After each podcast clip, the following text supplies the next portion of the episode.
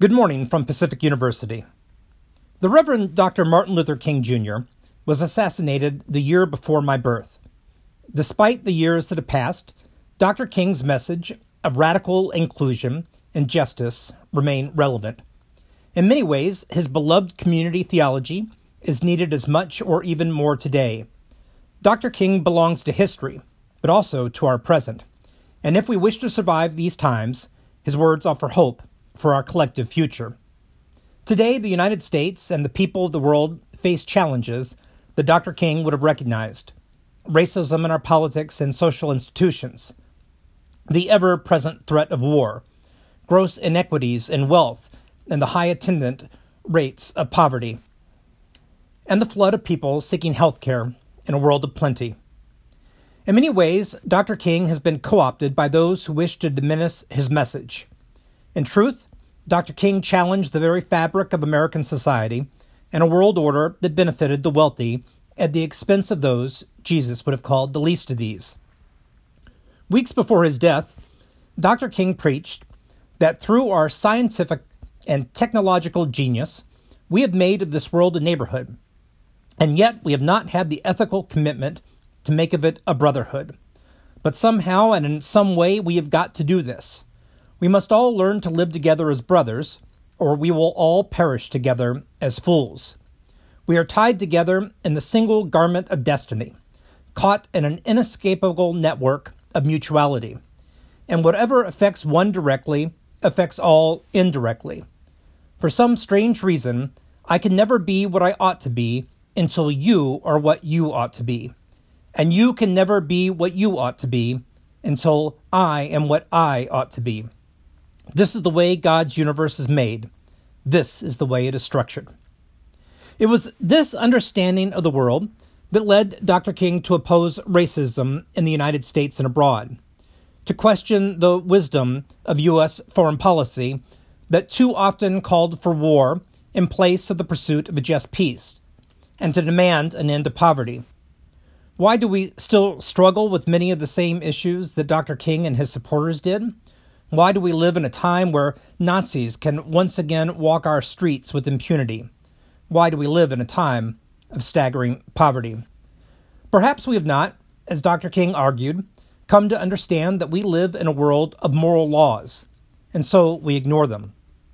Perhaps we still believe in the myth of time. Dr. King said of that myth, it is the notion that only time can solve the problem of racial injustice. And there are those who often sincerely say to the Negro and his allies in the white community, Why don't you slow up? Stop pushing things so fast.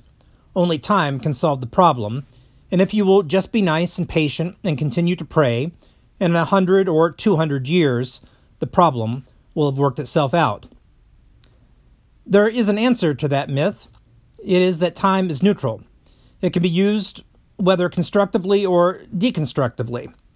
Dr. King goes on to say, and I am sorry to say this morning that I am absolutely convinced that the forces of ill will in our nation, the extreme rightest of our nations, the people on the wrong side, have used time much more effectively than the forces of goodwill. And it may well be that we will have to repent in this generation, not merely for the words and violent actions of bad people, but for the appalling silence and difference of the good people who sit around and say, wait on time. We have waited too long. The question of justice has yet to be fully joined. I concur with the wisdom of U.S. Senator Robert F. Kennedy, assassinated shortly after Dr. King, when he told students in South Africa suffering under the evil of apartheid that in the pursuit of justice across the world, that our answer is the world's hope. It is to rely on youth. The cruelties and obstacles of this swiftly changing planet will not yield to obsolete dogmas or outworn slogans. It cannot be moved by those who cling to a present which is already dying, who prefer the illusion of security to the excitement and danger which comes with even the most peaceful progress. Senator Kennedy continued This world demands the qualities of youth not a time of life, but a state of mind, a temper of the will, a quality of the imagination, a predominance of courage over timidity, of the appetite for adventure over the love of ease. Today, the challenges faced by the world are even graver than in the years of the civil rights movement. We face additional challenges, such as climate change, on top of the unfinished business of generations past. My hope also rests with youth. My hope rests with the students I serve at Pacific University and young people across the globe who continue to press for change. Still, I recognize that Dr. King was right when he warned that somewhere we must come to see that human progress never rolls in on the wheels of inevitability. It comes through the tireless efforts and the persistent work of dedicated individuals who are willing to be co workers with God. And without this hard work, time itself becomes an ally of primitive forces of social stagnation. So we must help time and realize that the time is always ripe to do right.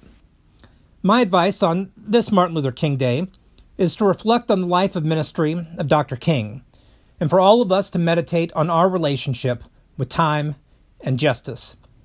We no longer have leaders like King and Kennedy to challenge or lead. That means it is up to us, both as individuals and communities, to address the issues of our time in our schools and university, houses of worship, neighborhoods, and nations. The time is always ripe to do right. This is Reverend Dr. Chuck Curry. God bless us all.